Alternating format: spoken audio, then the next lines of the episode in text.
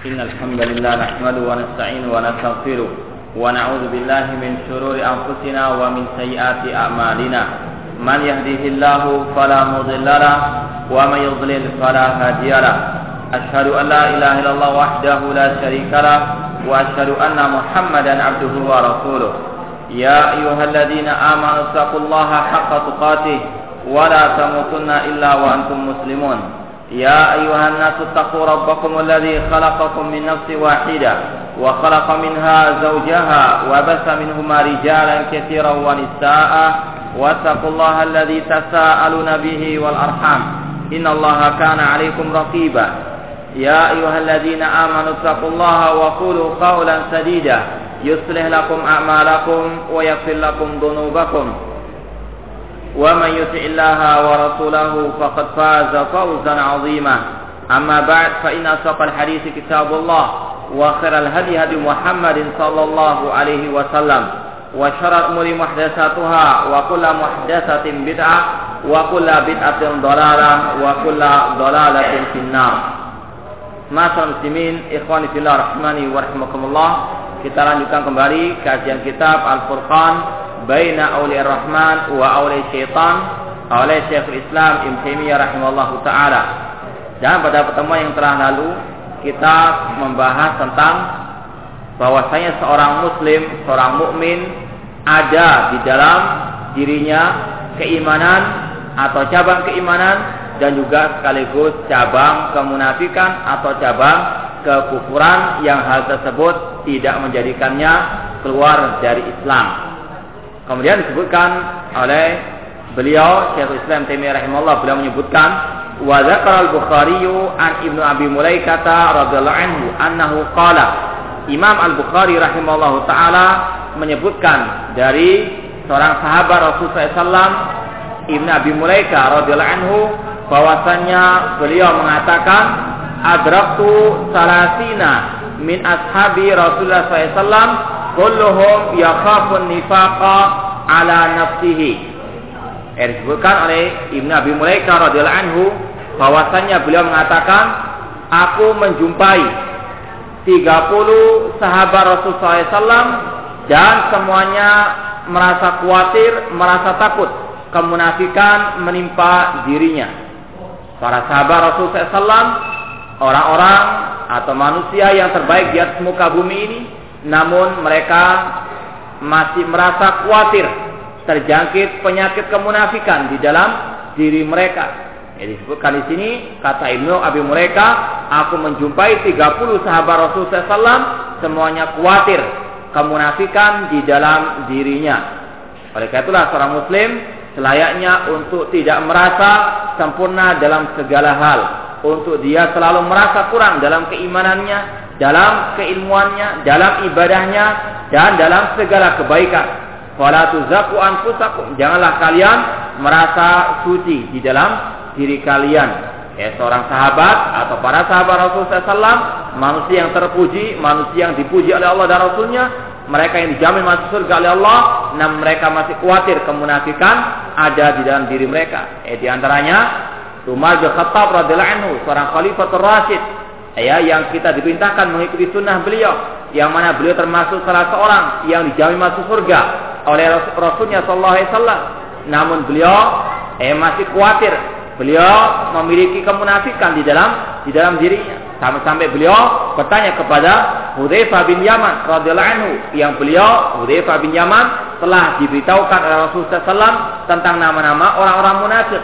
Namun Rasulullah namun Umar bin Khattab ya merasa dirinya ya takut dengan kemunafikan sehingga beliau pun bertanya kepada Hudzaifah yang telah diberitahukan nama-nama orang munafik tersebut oleh Rasulullah SAW. Namun kata Hudzaifah, engkau bukan termasuk dari mereka. Ya, bagaimana eh, kita melihat seorang khalifatul rasid, penghuni surga yang masih merasa eh, dirinya penuh dengan kekurangan, yang masih merasa eh, khawatir tentang kemunafikan. Apalagi seorang muslim yang jauh daripada derajatnya para sahabat, maka selayaknya untuk terus mengoreksi keimanannya, mengoreksi ke tauhidannya, mengoreksi akidahnya, Ayo, jangan sampai merasa telah sempurna, telah sebaik-baiknya. Wa qala Allah Ta'ala Allah berfirman, "Wa ma asabakum yawmal taqal jam'ani fa bi idznillah." Dan tidaklah musibah yang menimpa diri kalian pada waktu kalian bertemu dengan musuh. Eh pada waktu pertemuan dua musuh. Eh orang mukmin dan orang kafir semuanya dengan seizin dari Allah waliya'lamal mu'minin agar Allah mengetahui orang-orang yang beriman. Ujian, cobaan Allah berikan kepada manusia tujuannya di antaranya agar Allah mengetahui siapa yang betul-betul beriman, yang jujur imannya dan siapa yang hanya sekedar berkedok keimanan namun di dalam hatinya penuh dengan kemunafikan. Ini adalah tujuan Allah memberikan ujian dan cobaan. Seperti yang sudah kita sampaikan al-fitnah. Ujian cobaan itu tuh gharbil kata Rasul SAW yaitu mengayak manusia. Liyamizallahu khabisa minat tayyib. Agar Allah membedakan mana yang baik dan mana yang jelek ya musibah apa pun tujuannya untuk Allah mengetahui. Liya'laman mukminin agar Allah mengetahui. Orang-orang yang beriman wa liya'lamal ladina nafaku. Dan agar Allah mengetahui siapa orang-orang yang munafiqun tersebut. Wa qila lahum ta'alu qatilu fi sabilillah. Kemudian ketika dikatakan kepada orang-orang munafikun, eh berperanglah kalian di jalan Allah, awidafau atau tahanlah diri kalian, belalah diri kalian. Kalau lau na'lamu kita lalattaba'nakum. Mereka orang munafikun mengatakan, seandainya kami mengetahui ada peperangan, kami akan mengikuti kalian wahai para sahabat. Hum lil kufri yawma idin aqrabu minhum lil iman. Eh mereka pada waktu itu lebih dekat kepada kekufuran daripada keimanan. Ini di antara ciri orang-orang al-munafiqun. Ya, ucapannya manis, ucapannya didengar oleh manusia. Sebagaimana yang Allah juga firmankan dalam surat Al-Munafiqun. Apabila mereka mengatakan suatu ucapan, tujibuka sama wa iyaqulu tasma liqaulihim. Jika mereka mengucapkan suatu ucapan, kalian akan mendengarkan ucapan mereka. Ucapan orang munafikun eh terkadang manis, terkadang indah, namun di belakangnya penuh dengan ya kebusukan, penuh dengan kejelekan. Oleh itu seorang muslim wajib untuk berhati-hati dari orang-orang munafikun tersebut. Faqad ja'ala haula ilal kufri aqraba minhum lil iman. Eh, di dalam ayat tersebut Allah menyatakan mereka lebih dekat kepada kekafiran daripada keimanan. Fa'ulima annahum mukhlitun. Maka telah diketahui eh bahwasanya mereka itu mencampur adukan antara keimanan dengan lisan mereka dan dengan kekufuran di dalam hati mereka. Wa kufruhum aqwa, namun kekafiran mereka lebih kuat. Eh, orang munafik masih ada mungkin benih-benih keimanan, namun keimanan tersebut telah dihancurkan oleh kemunafikan mereka. Wa kufrun aqwa, kekafiran mereka lebih kuat. Wa ghairuhum yakunu mukhlitan wa imanu aqwa. Eh sebaliknya orang mukmin eh meskipun di dalam dirinya ada cabang kemunafikan, eh seperti yang sudah disebutkan dalam hadis Rasulullah SAW, eh ciri munafik ada empat kata Rasulullah SAW, yaitu apabila berkata berdusta, apabila berjanji dia tidak menepati, apabila dia mengadakan ya perdebatan dia berbuat kecurangan dan dia apabila dia diberi amanat dia berbuat kecurangan. Ini di antara tanda-tanda atau cabang-cabang kemunafikan yang mana masih ada cabang-cabang tersebut pada diri orang-orang mukminun. Meskipun terkadang iman mereka lebih kuat daripada kemunafikannya. Oleh karena itulah mereka masih dikatakan dikategorikan sebagai orang yang mukmin. Dari sini sudah kita jelaskan bahwasanya bisa tergabung di dalam ciri, ciri dalam diri seorang mukmin eh cabang keimanan dan cabang kemunafikan cabang keimanan dengan cabang kekufuran namun kekufuran yang tidak sampai membatalkan keislamannya. Oleh karena itu ini sebagai bantahan juga bagi kelompok-kelompok yang suka mengkafirkan ya, kaum muslimin atau yang dikenal dengan istilah khawarij oleh para ulama yang mereka mengatakan iman itu kata mereka seperti satu kesatuan yang utuh. Kalau satu cabangnya hilang, hancur semuanya. Eh, adapun Ahlussunnah mengatakan cabang iman memiliki atau iman memiliki 70 lebih cabangnya. Al iman bid'un wa sab'una syu'bah. Iman memiliki 70 lebih cabangnya. Yang paling tinggi adalah ucapan la ilaha illallah dan yang paling rendah imatatul adzani tariq. Antara yang paling tinggi dan yang paling rendah ada cabang-cabang yang lainnya. Kalau cabang satu yang yang jatuh, yang runtuh, maka tidak harus semuanya runtuh semuanya. Eh bahkan ibarat oleh para ulama sebagaimana pepohonan. Eh pohon ada ranting-rantingnya banyak sekali, ada cabang-cabangnya. Apakah kalau cabang itu jatuh, kemudian jatuh semua pohon tersebut? Eh, dikatakan tidak.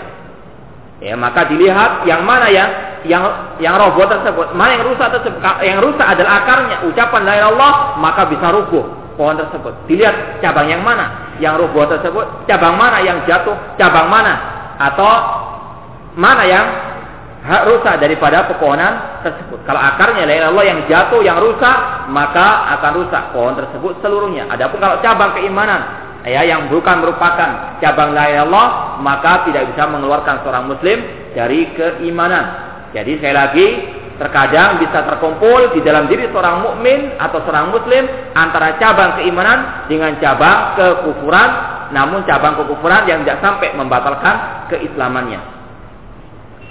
Kemudian dikatakan di sini wa idza kana awliya Allah humul mu'minuna al-muttaqun Fabihasabi imanil abdi wa taqwa takunu wilayatuhu lillahi ta'ala. Apabila telah diketahui pada pertemuan yang telah lalu dan yang paling pertama kali kita ucapkan bahwasanya orang-orang yang disebut dengan wali-wali Allah adalah orang-orang yang beriman dan yang bertakwa. Dan sudah kita jelaskan, iman itu memiliki cabang yang banyak sekali. Yaitu 70 lebih kata Rasulullah SAW cabangnya. Barang siapa yang banyak melaksanakan cabang-cabang keimanan tersebut, maka dialah yang lebih dekat kepada ketakwaan kepada Allah, dialah yang lebih dekat eh dengan istilah wali-wali Allah Subhanahu wa taala. Sudah kita jelaskan juga wali Allah mereka menjalankan kewajiban dan meninggalkan larangan Allah Subhanahu wa taala. Namun antara satu orang dengan orang yang lainnya tidak sama dalam melaksanakan cabang-cabang keimanan tersebut. Kita katakan para sahabat adalah wali-wali Allah, Para tabi'un, murid-murid para sahabat adalah wali-wali Allah. Namun tidak sama antara para tabi'in dengan para sahabat Rasulullah SAW. Mereka semuanya adalah wali-wali Allah Subhanahu wa taala. Namun tidak sama antara satu dengan yang lain. Ada perbedaan tingkatan di dalam masalah mengamalkan cabang-cabang keimanan tersebut. Namun semuanya masih dalam kategori orang-orang yang disebut sebagai wali-wali Allah yang mereka betul-betul beriman dan bertakwa kepada Allah Subhanahu wa taala. Faman kana akmala imanan wa taqwa kana akmala wilayatan lillah. Maka barang siapa yang lebih sempurna iman dan ketakwaannya, maka derajat kewaliannya, ya, maka derajat ya dia sebagai wali di samping Allah ini lebih sempurna lagi. Ya, Abu Bakar Siddiq adalah eh, manusia yang paling sempurna keimanannya, yang paling sempurna kewaliannya eh, terhadap Allah Subhanahu wa taala. Eh dibandingkan dengan para sahabat yang lainnya. Meskipun semua para sahabat adalah wali-wali Allah. Namun semuanya ada tingkatan-tingkatan. Oleh karena itulah Allah Subhanahu wa taala di akhir telah menyiapkan surga itu darajat bertingkat-tingkat. Ya. Tingkatan tersebut disesuaikan dengan amal ibadah masing-masing. Sebagaimana Allah berfirman, "Likullin darajatun mimma amilu." Setiap orang akan mendapatkan derajat di surga kelak sesuai dengan apa yang mereka amalkan. Jadi tidak sama satu tidak satu derajat wali Allah di dunia ini demikian pula tidak satu derajat kedudukan wali Allah di surga kelak. Ya surga darajat ada tingkatannya dan yang paling tinggi adalah surga al-firdaus. Demikian pula neraka. Allah sebutkan dan juga disebut oleh Salam darokat. Ya tingkatannya yang paling rendah itu yang paling ya paling pedih siksaannya. Sebagaimana yang Allah sediakan bagi orang-orang al-munafiqun. Innal munafiqina fi darkil asfali minan. Orang-orang munafik ada dalam kerak api api neraka. Paling bawah, paling pedih. Demikian pula orang kafir, tidak satu tingkatan di neraka. Ya, ada yang kufur, yang kafir, ada juga yang menentang, ada juga memusuhi, ada yang mendolimi, berbeda dengan yang hanya kafir saja, tidak mendolimi orang lain. Tingkatan-tingkatan yang sangat banyak di dalam api neraka juga tingkatan dalam surga Allah Subhanahu wa taala. Itu disesuaikan dengan tingkatan mereka pada waktu di dunia. Fanasu mutafadiluna fi wilayatillah azza wa jalla. Syekhul Islam ini mengatakan manusia bertingkat-tingkat dalam kewaliannya kepada Allah Subhanahu wa taala. Bihasabi tafadulihim fil imani wa taqwa. Sesuai dengan ayat tingkatan mereka dalam iman dan takwa. Namun sekali lagi ukurannya adalah iman dan takwa. Tingkatan-tingkatan manusia bukan diukur dengan status ya kerjaannya, status jabatannya, status keturunan siapa. Ya, ukuran dalam Islam adalah iman dan takwa. Ya, ini adalah ukuran tentang kewalian seorang muslim kepada Allah Subhanahu wa taala. Wa kadzalika yatafadhaluna fi adawatillah. Eh kalau orang-orang beriman itu bertingkat-tingkat dalam kewaliannya kepada Allah, demikian pula orang-orang kafir mereka bertingkat-tingkat pula dalam permusuhannya terhadap Allah Subhanahu wa taala. Bihasabi tafadhuli fil kufri wan nifaq. Ya, sesuai dengan kadar kekafiran dan sesuai dengan kafar, kadar kemunafikannya. Oleh karena itulah seorang muslim tidak boleh untuk ya menyamaratakan semuanya antara satu dengan yang lain, antara mukmin dengan mukmin yang lain, antara antara orang kafir dengan orang kafir yang lainnya. Jangan mengatakan semua orang kafir ya wajib untuk dibunuh semuanya sama. Kita katakan tidak. Ada tingkatannya kata Rasul SAW. Ada yang muahad, ada yang dimi, ada yang ya kafir harbi. Maka seorang muslim sekali lagi ya harus betul-betul memahami manusia itu bertingkat-tingkat. Ya tidak satu derajat. Kalau Allah Taala Allah berfirman, "Wa idza ma unzilat suratun faminhum man yaqulu ayyukum zadatu hadhi imana." Apabila diturunkan suatu surat Al-Qur'an eh kepada manusia, di antara manusia itu ada yang, mengata, ada yang mengatakan, siapa di antara kalian yang bertambah imannya ketika turunnya surat Al-Qur'an tersebut? Fa'ammal ladzina amanu fazadatuhum imanan wa hum yastabshirun. Adapun orang yang beriman, maka bertambah keimanan mereka dan mereka pun bergembira dengan turunnya surat Al-Qur'an tersebut atau turunnya Al-Qur'an. Wa ammal ladzina fi qulubihim maradun fazadatuhum rijsan ila rijsihim wa matu wa hum kafirun. Adapun orang-orang kafir atau orang-orang yang dalam hatinya ada penyakit, penyakit kekafiran, penyakit kesyirikan, kemunafikan, maka turunnya ayat Al-Qur'an itu menambah kekufuran mereka di atas kekufuran yang sudah ada dalam diri mereka dan mereka mati dalam keadaan kafirun. Ini derajat orang beriman, ini derajat orang-orang yang kafir. Orang mukmin ketika turunnya ayat Al-Qur'an bertambah imannya. Sebagaimana juga Allah firmankan, "Innamal mu'minuna alladzina idza dzukirallahu wajilat qulubuhum wa idza tuliyat 'alaihim ayatu zadatuhum imana wa 'ala rabbihim yatawakkalun." Sesungguhnya orang-orang beriman apabila disebutkan nama Allah gemetarlah hati mereka dan apabila dibacakan ayat-ayat Al-Qur'an maka ya bertambahlah keimanan dalam diri mereka dan mereka pun bertawakal kepada Rabb mereka Allah Subhanahu wa taala. Nah, orang orang mukmin bertingkat-tingkat derajatnya demikian pula orang-orang yang kafir Demikian pula Allah berfirman, "Innaman nasi'u ziyadatun fil kufri." Eh sesungguhnya menunda-nunda ya bulan-bulan haram itu merupakan penambahan terhadap kekufuran. Ya, antara satu orang kafir dengan yang kafir lain berbeda. Ada yang kufurnya tetap stabil kufur, ada yang semakin hari semakin bertambah kekufurannya. Eh, demikian pula orang mukmin ada yang stabil, ya berbuat ibadah apa adanya. Namun yang satunya lagi tidak, yang satu lagi berlomba-lomba dalam kebaikan. Jadi berbeda tingkatan status manusia di sisi Allah diukur dari keimanan dan ketakwaannya. Demikian pula orang kafir tidak satu derajat antara satu dengan yang lainnya berbeda. Jangankan antara satu dengan yang lainnya, antara ya asal uh, orang satu saja berbeda-beda tingkatannya setiap harinya. Terkadang naik turun, ya kekufurannya ataupun keimanannya. Wa qala ta'ala Allah juga berfirman, "Walladzina ihtadau zadahum huda wa atahum taqwahum." Dan orang-orang yang mendapatkan petunjuk, kami tambahkan kepada mereka ya petunjuk dan kami berikan kepada mereka ketakwaan. Ya, semakin seorang muslim itu berbuat kebaikan, berbuat ketaatan, berbuat amal soleh, ikhlas karena Allah sesuai dengan tuntunan Rasulullah SAW, semakin Allah tambahkan ya, petunjuk tersebut, semakin Allah berikan hidayah dan ketakwaan kepadanya.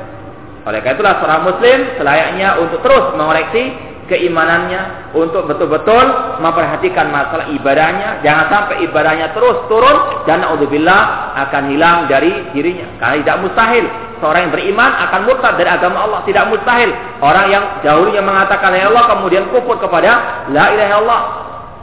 Oleh itulah seorang muslim layaknya untuk berdoa kepada Allah, ya muqallibal qulub, sabit qulubana ala dinik. Ya Allah, wa zat yang bolak-balikkan hati, tetapkanlah hatiku di atas agama. Rabbana la tuzigh qulubana ba'da idh hadaitana wa hab lana min ladunka rahmah innaka antal wahhab. Ya Allah, janganlah Engkau timpangkan hati kami, selewengkan, sesatkan hati kami setelah Engkau memberikan eh, atau memberikan kepada kami petunjuk. Seorang muslim wajib untuk menjaga betul-betul keimanan dan ketakwaannya kepada Allah Subhanahu wa taala. Wa qala ta'ala fil munafiqin. Allah berfirman tentang orang-orang munafikin, fi qulubihim maradun fazadahumullahu marada. Di dalam hati mereka sudah ada penyakit. Allah tambahkan penyakit mereka tersebut. Fala mazahu azaghallahu qulubahum. Ketika mereka berpaling dari agama Allah, semakin Allah sesatkan dia dari dari jalannya. Dan sering kita katakan, jangan coba-coba menyimpang dari agama Allah Subhanahu wa taala. Kalau kita sudah terlena dengan kesesatan, dengan kemaksiatan dan dengan kekufuran kecirikan, maka jangan salahkan kalau eh, jangan salahkan siapa pun kecuali dirinya sendiri kalau dia semakin jauh daripada agama Allah Subhanahu wa taala. Karena memang hati ada di antara dua jemari Allah Subhanahu wa taala. Dialah yang membolak-balikkan sesuai dengan kehendaknya. Kalau Allah mau menyesatkan manusia, Allah sesatkan. Eh dengan sebab dia telah menyesatkan dirinya sendiri. Fabayyana subhanahu wa ta'ala anna sakhsal wahida qad yakunu fihi qismun min wilayatillah bihasabi imani wa qad yakunu fihi qismun min adawatillah. Eh di dalam ayat-ayat yang tadi kita jelaskan, Allah menjelaskan bahwasanya satu orang atau di dalam satu orang atau dalam diri satu orang itu terdapat ya tanda-tanda cabang-cabang kewalian kepada Allah, cabang-cabang keimanan dan sesuai dengan keimanannya dan juga terkadang di dalam dirinya juga bercampur dengan ya kemaksiatan, kemunafikan, kekufuran atau permusuhan kepada syariat Allah Subhanahu wa taala. Namun sekali lagi ini yang tidak sampai mengeluarkan dari dari Islam. Ya, terkadang sekali lagi bercampur antara orang-orang mukmin atau antara ya, hati orang mukmin tersebut antara kemaksiatan dengan keimanan, kekufuran dengan keimanan. Namun kalau memang keimanannya masih merajai masih menguasai maka dia dikatakan sebagai orang mukmin namun yang kurang sempurna keimanannya. Kemudian bihasabi kufrihi wa.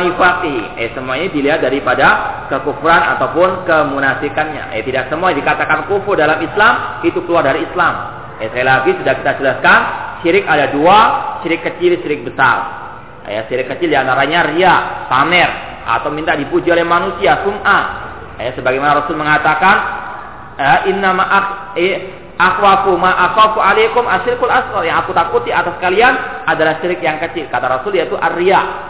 Ya, namun ini tidak mengeluarkan pelakunya daripada daripada Islam. Adapun syirik yang berupa syirik besar, menyembah selain Allah, berdoa kepada selain Allah, meminta-minta kepada selain Allah, maka syirik besar yang mengeluarkan pelakunya dari Islam. Demikian pula kekufuran ada dua, kufur besar dan kufur kecil.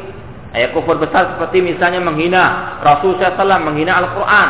Maka kufur besar yang membuat orang pelakunya murtad dari agama Allah.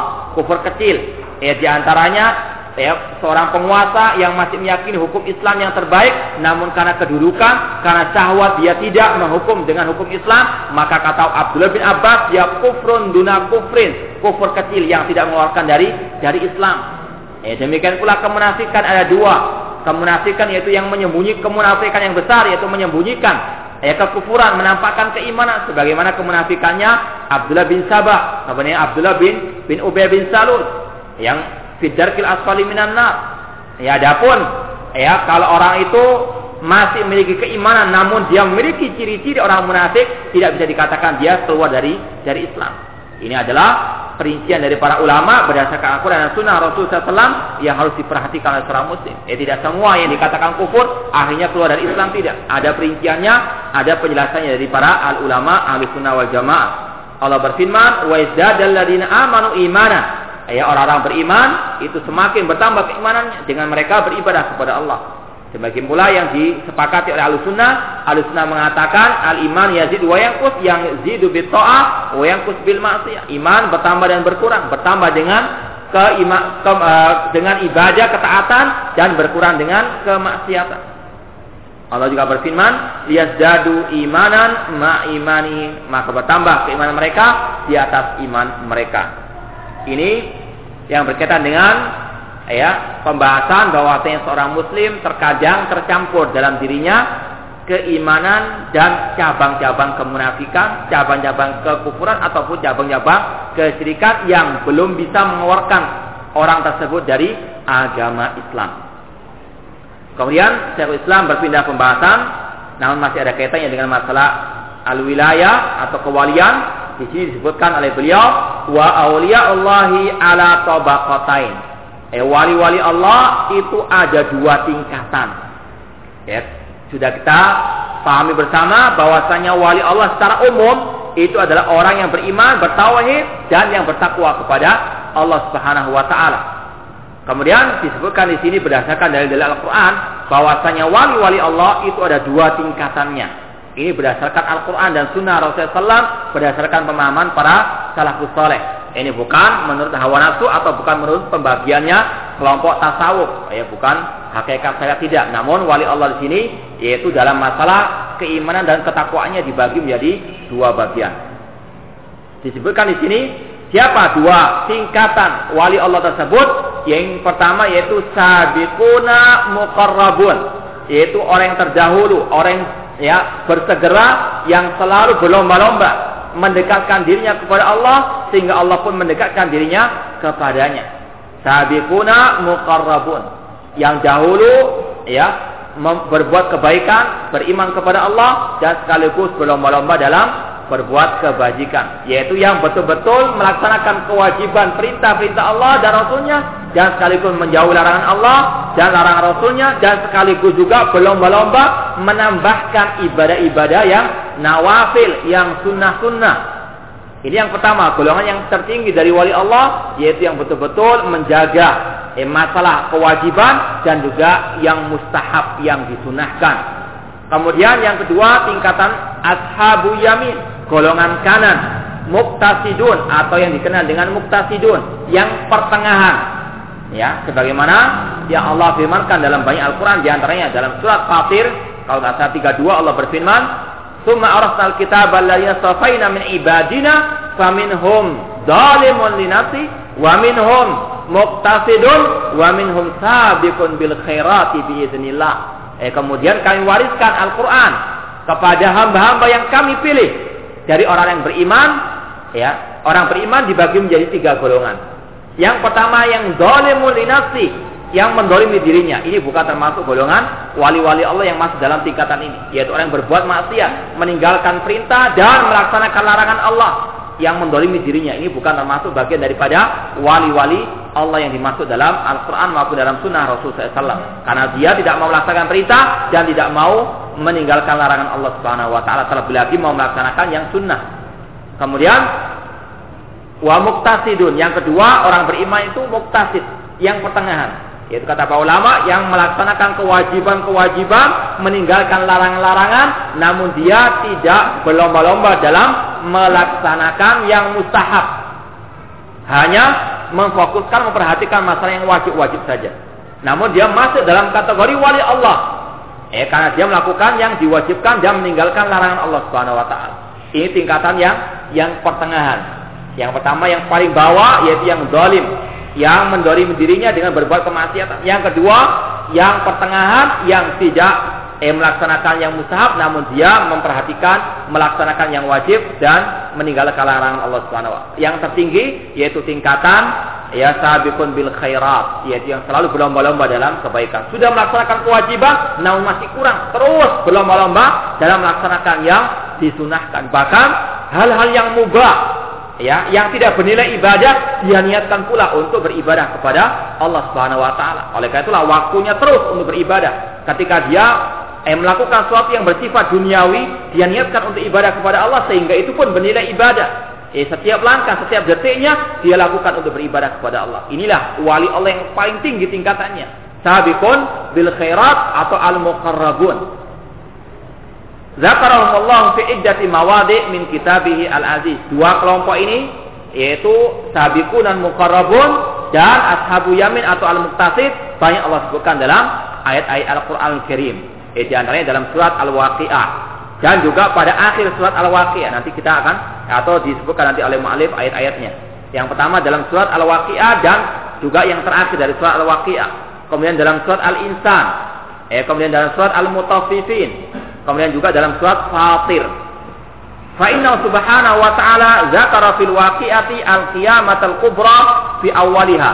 Ya Allah Subhanahu wa taala di dalam awal surat Al-Waqi'ah, idza waqatil waqi'ah, Allah menyebutkan tentang kejadian yang sangat besar yaitu yang disebut dengan istilah al-qiyamatul kubra, yaitu di ya hancurkannya muka bumi ini dijadikannya manusia semuanya binasa Ini namanya al-qiyamatu al-kubra. Ya Allah menyebutkan dalam surat Al-Waqiah pada ayat-ayat yang pertama tentang ya, kiamat yang sebenarnya. Kemudian ya ada lagi pada akhir surat Al-Waqiah Allah menyebutkan tentang kiamat yang kecil, yaitu kematian.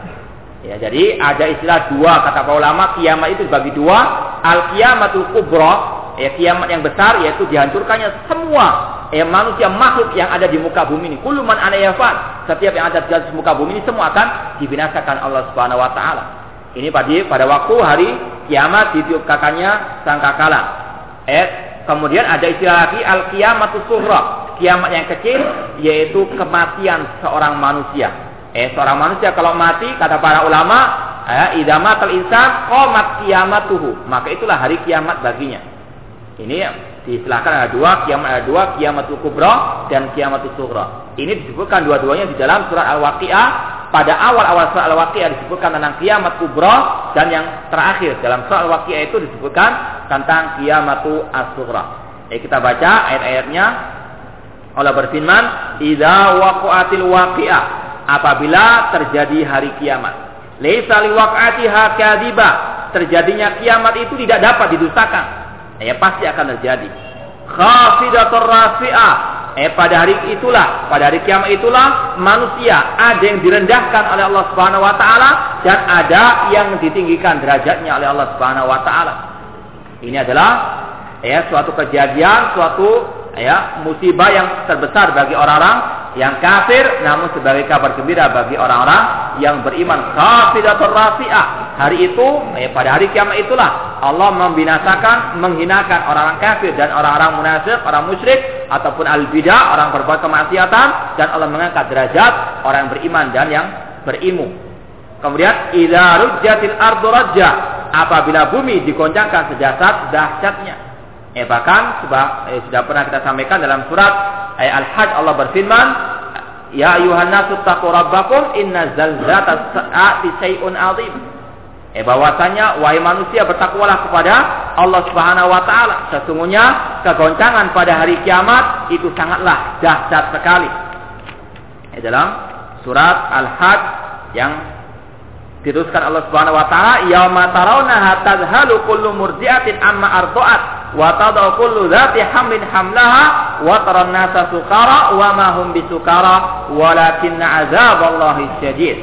Ingatlah pada hari ketika kamu melihat kegoncangan itu, lalailah semua wanita yang menyusui anaknya dari anak yang disusuinya. Eh, bagaimana seorang ibu melalaikan anaknya yang sangat dia cintai karena dahsyatnya hari kiamat tersebut. Dan gugurlah kandungan segala wanita yang hamil. Orang yang hamil semua gugur ya dikarenakan goncangan yang sangat keras tersebut. Dan kamu lihat manusia dalam keadaan mabuk, pada mereka tidak mabuk, akan tapi azab Allah sangat keras pada waktu itu. Dan ya tidak ada yang mendapat di hari kiamat kecuali siralul khalqi. Kata Nabi SAW, ya ada dua manusia yang akan mendapatkan hari kiamat kelak.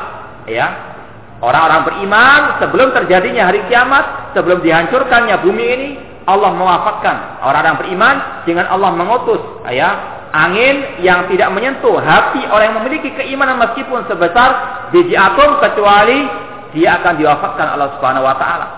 Ya, kemudian tinggallah manusia-manusia yang kafir, manusia-manusia yang musyrik, manusia-manusia yang munafik, maka mereka lah yang akan merasakan bagaimana pedihnya ya hari kiamat tersebut. Ya, orang beriman yang meskipun sedikit imannya tidak akan merasakan ya adanya kebangkitan adanya hari kiamat tersebut. Yang ada kata Rasulullah yaitu orang-orang yang kafir. Kemudian Allah berfirman dalam soal waqiah tadi, wa busatil jibalu dan gunung-gunung ya dihancurkan dihancur-luluhkan sehancur-hancurnya. Maka jadilah fakat habaan membasa, maka jadilah dia debu yang bertebangan wa kuntum azwajan salasa dan kamu menjadi tiga golongan. Eh manusia menjadi tiga golongan. Yang pertama, fa ashabul maimanati ma ashabul maimana. Yaitu golongan kanan, alangkah mulianya golongan kanan itu. Ini yang sudah kita jelaskan tadi yaitu yang muktasid. Golongan kanan yang melaksanakan perintah, menjauhi larangan, namun tidak berlomba-lomba dalam melaksanakan yang disunahkan. Eh, mencukupkan dengan yang wajib saja. Kemudian wa ashabul mas'amati ma ashabul mas'ama dan golongan yang kiri alangkah sengsaranya golongan kiri tersebut yaitu orang-orang yang mendolimi dirinya sendiri kemudian wasabiquna sabiqun dan orang-orang yang paling dahulu beriman yang paling dahulu melaksanakan kewajiban yang paling dahulu melaksanakan yang mustahab mereka lah yang paling dulu masuk ke dalam surga Allah Subhanahu wa taala. Ulaikal muqarrabun. Mereka lah orang-orang yang didekatkan kepada Allah Subhanahu wa taala. Allah tidak akan mungkin menjadikan seorang menjadi wali, menjadikan orang yang paling dekat dengannya kecuali mereka-mereka yang betul-betul mendekatkan dirinya kepada Allah Subhanahu wa taala. Kemudian fi jannatin na'im. Mereka ada dalam surga kenikmatan. Sullatun minal awwali, segolongan besar dari orang-orang yang terdahulu, wa qalilun minal akhirin dan segolongan kecil dari orang-orang yang kemudian. Ini surah Al-Waqiah 1 sampai 14 menceritakan tentang pembagian Al-Qur'an ya terhadap manusia atau pembagian manusia dalam Al-Qur'an ada tiga golongan. Yang kanan, golongan kiri dan golongan yang sabiqun as-sabiqun al-muqarrabun yang didekatkan dirinya kepada Allah Subhanahu wa taala. Fahada taqsimun nas idza qamatil qiyamatul kubra allati yajma'u Allah fiha al-awwalina wal akhirin. Inilah pembagian manusia ketika tegaknya hari kiamat yang kubro yang besar yang mana Allah mengumpulkan manusia di dalam ya, hari tersebut dari yang pertama sampai yang terakhir. Kama wasafallahu subhanahu dzalik fi kitabi fi ghairi mawdhi'in. Ya, sebagaimana yang juga Allah cantumkan dalam banyak ayat-ayat Al-Qur'an tentang kejadian hari kiamat. Ya, kalau kita pelajari Al-Qur'an banyak Allah, Allah menyebutkan tentang hari kiamat. Eh kalau kita baca juz amma saja, juz 30 dalam surat Al-Qur'an dalam surat ya, ya Al-Qur'an atau dalam Al-Qur'an kita akan dapatkan kebanyakan surat-surat juz amma berkaitan dengan hari kiamat.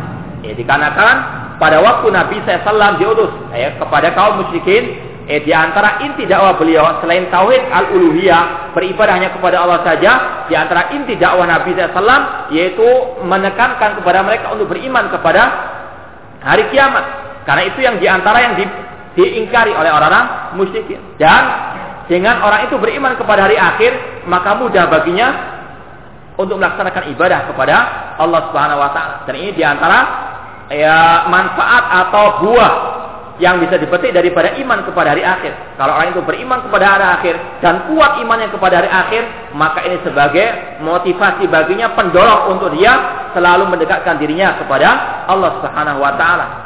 Oleh itulah banyak dalam nas-nas atau dalam hadis Rasulullah SAW disebutkan man kana yu'minu billahi wal yawmil akhir. Barang siapa yang beriman kepada Allah dan hari akhir. Kata ulama di antaranya ayat bahwasanya disebutkan iman kepada hari akhir untuk memotivasi manusia belum-belum menyiapkan diri pada eh, hari kiamat kelak untuk dia mendapatkan eh, kenikmatan. Eh, kalau orang itu tidak beriman kepada hari akhir, tidak ada niat untuk berbuat kebaikan. Ya, yang dia pikirkan adalah apa yang ada sekarang ini tidak memikirkan yang akan yang akan datang daripada surga ataupun neraka Allah Subhanahu wa taala. Oleh karena itulah seorang muslim betul-betul diwajibkan untuk mengimani tentang hari kiamat. Itu di antaranya dengan dia mempelajari ayat-ayat Al-Quran yang berkaitan dengan azab Allah Subhanahu Wa Taala di hari kiamat kelak. Kemudian pada akhir surat Al-Waqiah Allah menyebutkan juga tentang pembagian manusia, ya, pembagian manusia dan juga pembagian ya wali-wali Allah di dalam Al-Quran yang berkaitan dengan kematiannya manusia. Allah berfirman dalam akhir surat eh, Al-Waqiah tadi, di sini disebutkan dalam surat Al-Waqiah 83 sampai 96, Allah berfirman, "Falaula idza balagatil hulqum."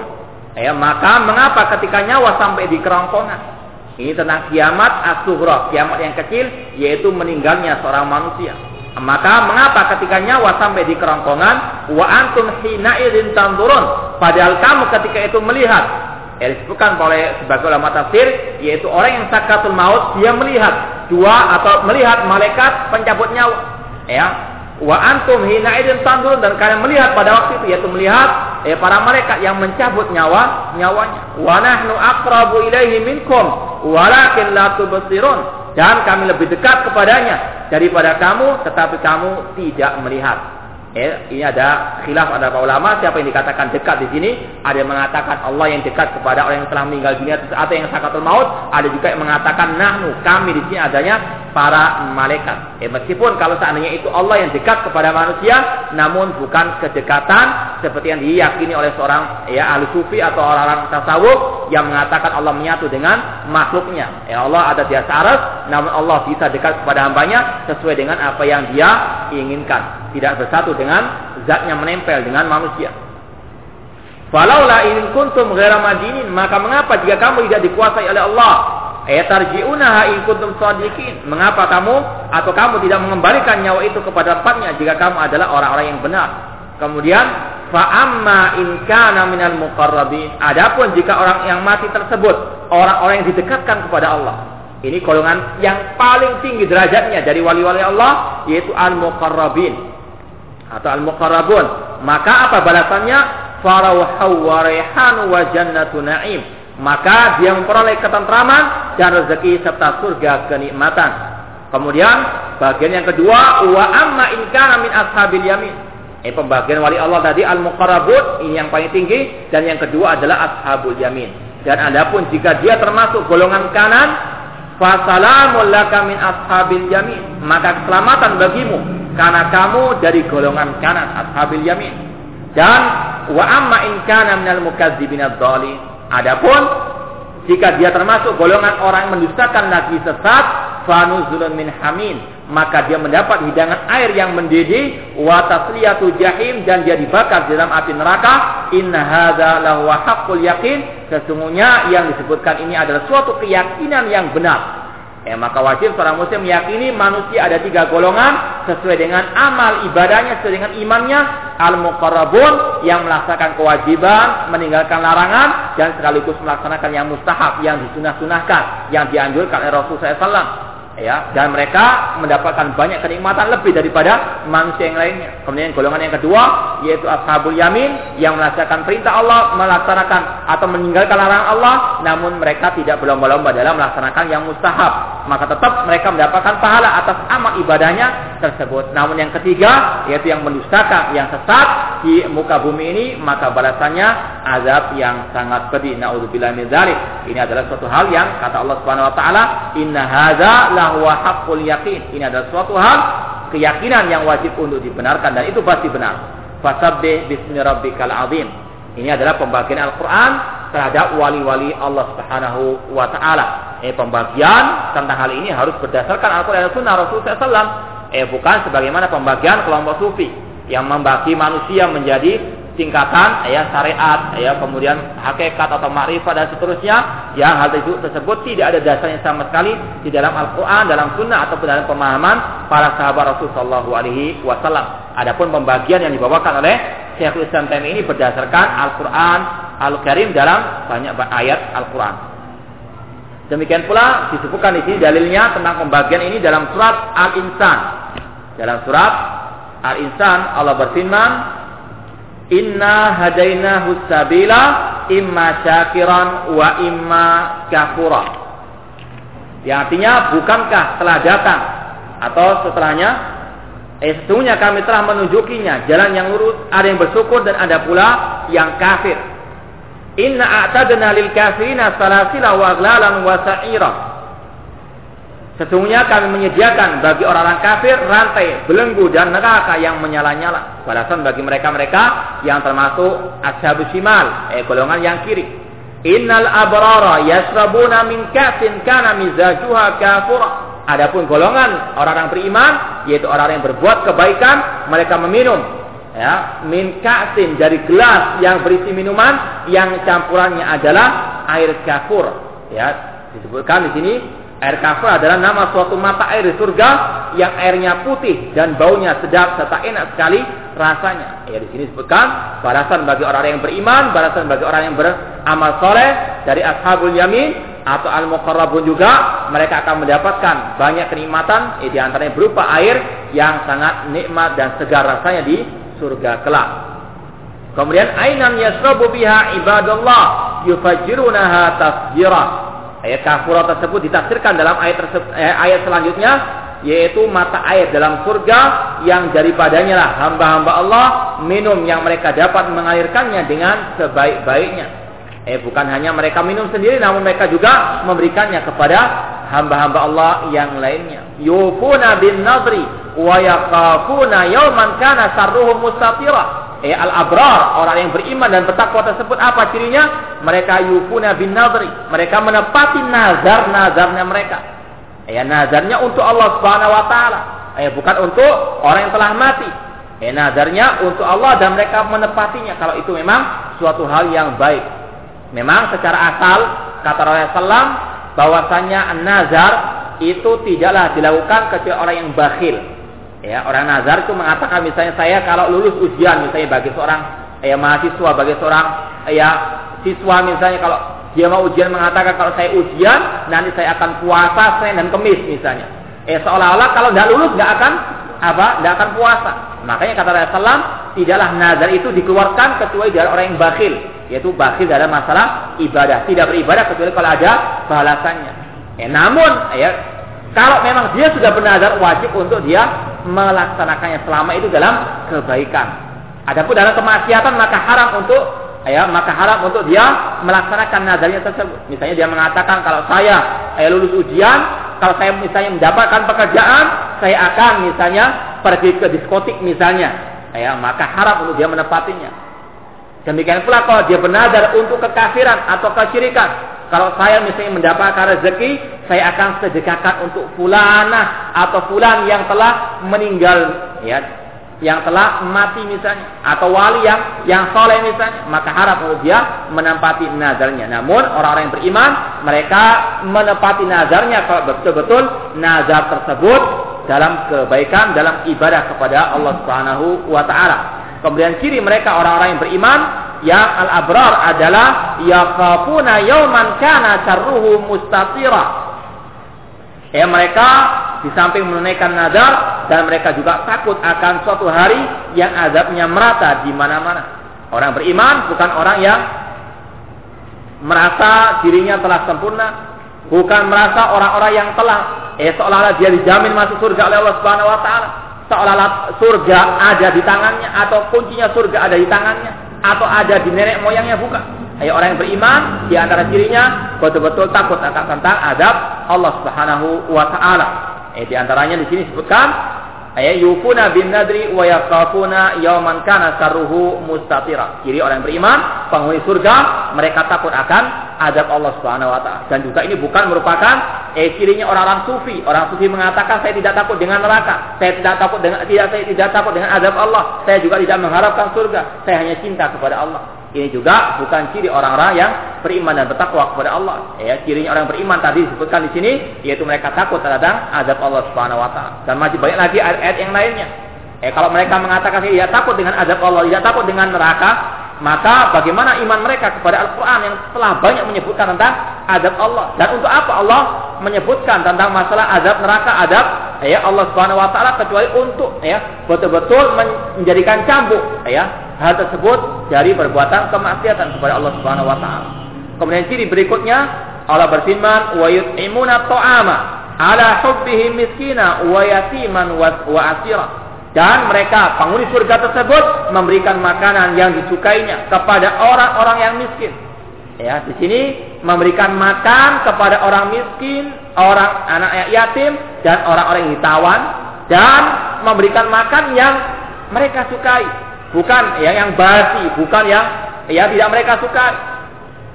Ini adalah ciri orang-orang yang betul-betul ya dijamin masuk surga Allah Subhanahu wa taala. Innama nut'imukum liwajhillah.